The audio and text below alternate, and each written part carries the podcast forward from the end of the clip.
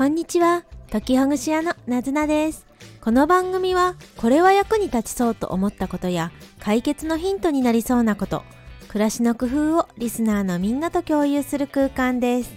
皆さんの工夫や質問をコメントなどでお待ちしてます。はいおはようございます。こんにちは。今日は11月3日祝日文化の日ですね。文化の日文化のことについて少し思いを馳せてみました。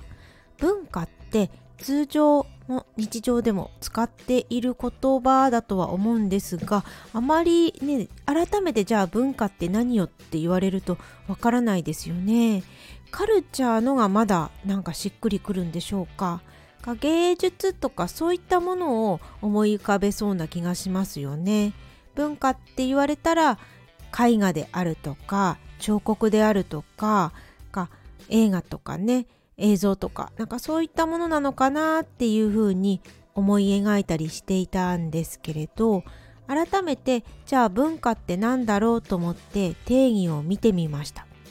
いくつかの定義を見てみると余計に混乱してきました。いろんな定義のされ方がしてるんですよね。で、えー、国にも文化庁っていう国の機関があるしでそこのサイトも見たのですけれどなんだかとっても難しい。で私がいくつか定義を見てきた中であこういう感じなのかなってしっくりきたものを今からお伝えします。このね文化はねまず文化人類学っていうジャンルがあるんですって。でその中でも有名なエドワード・タイラーさんという方が定義されている文化で言うとね知識信仰芸術道徳法律慣習および人間が社会の一員として獲得した全ての能力と習慣を含む複合体と書かれています。うんなんだかね難しいですね。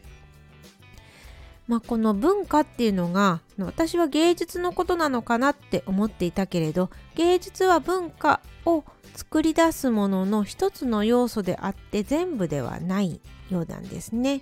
でじゃあ何かっていうと能力や習慣を含む複合体いろいろミックスされたものってことですよね。その能力や習慣を含むミックスされたものってていうのはじゃあ何のためっていうと人間が社会の一員としてこう獲得したゲットしてきたものなんだよっていうことなんらしいんですよね。ねすごくなんかぼんやりというかうんしているような定義ではあるのですけれどまあねそうだからあの文化っていうと芸術だけじゃなくてそっか知識とか信仰とか道徳とか法律とか慣習とかねいろんなものが混じり合ってミックスされているものなんだなとも思いました。これは他の言い方をするともしかしたらよりよく生きるためのデザインしてきたものっていうようなことなのかなとも私は理解しています。で他の方が定義されているもので、まあ、それに近しいような言い方をしてたものもあったからなんですね。そっかそっか。じゃあ今日せっかく文化の日だからあるいはね今日じゃなくて後で聞いてらっしゃる方もいるかもしれないんですけど文化っていうものが一つねテーマになってるんだとしたらちょっと考えてみるとしたら何かいいかなと思ったんですがじゃあ自分の生きているこの生活とか人生とかをデザインするっリデザインかな。まあ、あのもう一度今立ち戻ってデザインしてみるっていうことを私はちょっとね今日してみようかななんて思いました。のデザインするって自分ではどうにもならないところもあると思うんですね人生の中でで人生の中でどうにもならないっていうようなところはまあちょっとそのままにしといてででも自分でデザインできる部分もあるんじゃないかなと思います暮らし方であるとか仕事の仕方であるとか人間のね関係性であるとかどんな人と仲良くしたいどんな人とはちょっと距離を置きたいっていうようなデザインもそうですよね。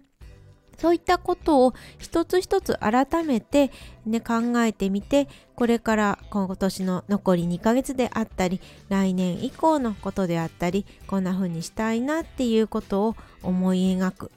思い描くとじゃあどうしたらいいのかなっていう風に思考が切り替わるのでそうするとやり方の案が浮かんできてでその中から行動につながっていくと思います。というのも私自身も10年前15年前で言うとすごくすごくいろんなことが混乱していて結構ねいろいろ辛いなって思うような人生だったのですけれどそこからリデザインしてで一つずつ一つずつクリアしてちょっとずつ変えてきて少しずつ改善してきたっていう過去があります。ね、あのそれはたまたまうまくいったところもあるし実際にはうまくいかなかったものもあるんですけれどただデザインしてきたなっていうようなそのなんかね自信だったりとかああよかったなって思うことは今感じています。というわけでそう文化の日っていうことになぞらえまして改めてデザインっていうものを考えてみるといいんじゃないかなっていうふうに思いました。そして今は人生とか暮らしのデザインっていうようなことをねお話ししましたがデザインでもう少し他のことにね展開してみると身の回りのデザインっていうことも考え直すのもいいんじゃないかなとも思いました。このデザインはまず持っている一つ一つのものが自分にとって合っているかこの形はすごくいい形かそうじゃないかそうじゃなかったらどういうふうなものに切り替えていけばいいかまた物は多すぎないかその多すぎるものの中で使ってないもの自分にしっくりしないものもあるんじゃないかじゃあ逆にこのものはよく使う。本当によく使っていて手に取ることが多い。そんなデザインのものは何でしょうか？きっとあなたの手の形に合った。とかあなたの身長に合ってるとかちょうど素材が気持ちいいとかさまざまなデザインの要素が組み合わさってあなたがこれは使いたいなっていうものが身の回りにあると思うんです。逆もしかりであまり好きじゃないなっていうデザインのもの。デザインは形だけではなくって感触であったり色だったりいろんなものがね、あの要素としてあるとは思うんですけどそれが好きじゃないっていうものは距離を置いたりあるいは他のものに置き換えたり他のもので統合したりっていうようなことをしていくと身の回りで好きなもの使いやすいものが使いやすい場所に整えられたっていう空間にだんだんと変わっていきます。私自身もあまりうん私はそう片付けが得意ではなかったりその空間をデザインするっていうことはそこまで得意ではないんですね。ですのでこのようにお話をしていてももっともっと綺麗で整ったお家っていうのはもちろんたくさんあるんですけれどだけどそれはねあのまあそのうちで良いとしてあの私みたいにあまり整えるのは得意じゃないなっていう方に向かってちょっと今はお話をしていましてそういう方でも一つ一つやっていってそして自分が使いやすいいいなって思うものを身近に残しておくとだんだんだんだんすごく暮らしやすい暮らしにね生活になっていきますよということをこの文化の日にお伝えしたかったことにもなります。というわけで今日は文化の日ということにこうね思いを馳せまして文化デザイン。一つには人生とか暮らしをデザインをし直すような時間をとってみたらいかがしかしらということ。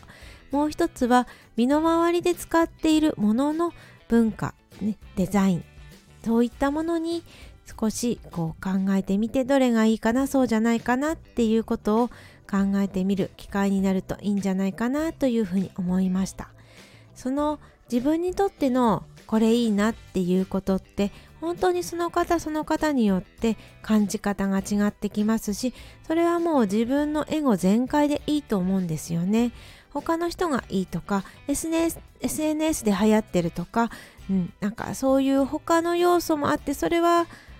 取り入れてみるのはいいんですけれどだけど最終的にはご自身の感覚であるとか頭であるとか心であるとか体であるとかそういったものがうんこれいいねって思っているものを残していくといいんではないかなと私自身は思いました。はい。今日も最後まで聞いてくださりどうもありがとうございます。何かね気になることやあの感想などありましたらコメント欄や SNS でお待ちしております。またいいねボタンもぜひともよろしくお願いします。こうやって生活で、えー、気になったことであったり何か、うん、考え方のヒントとかをお伝えしていますのでよろしければフォローをお願いします。それではまたね、なずなでした。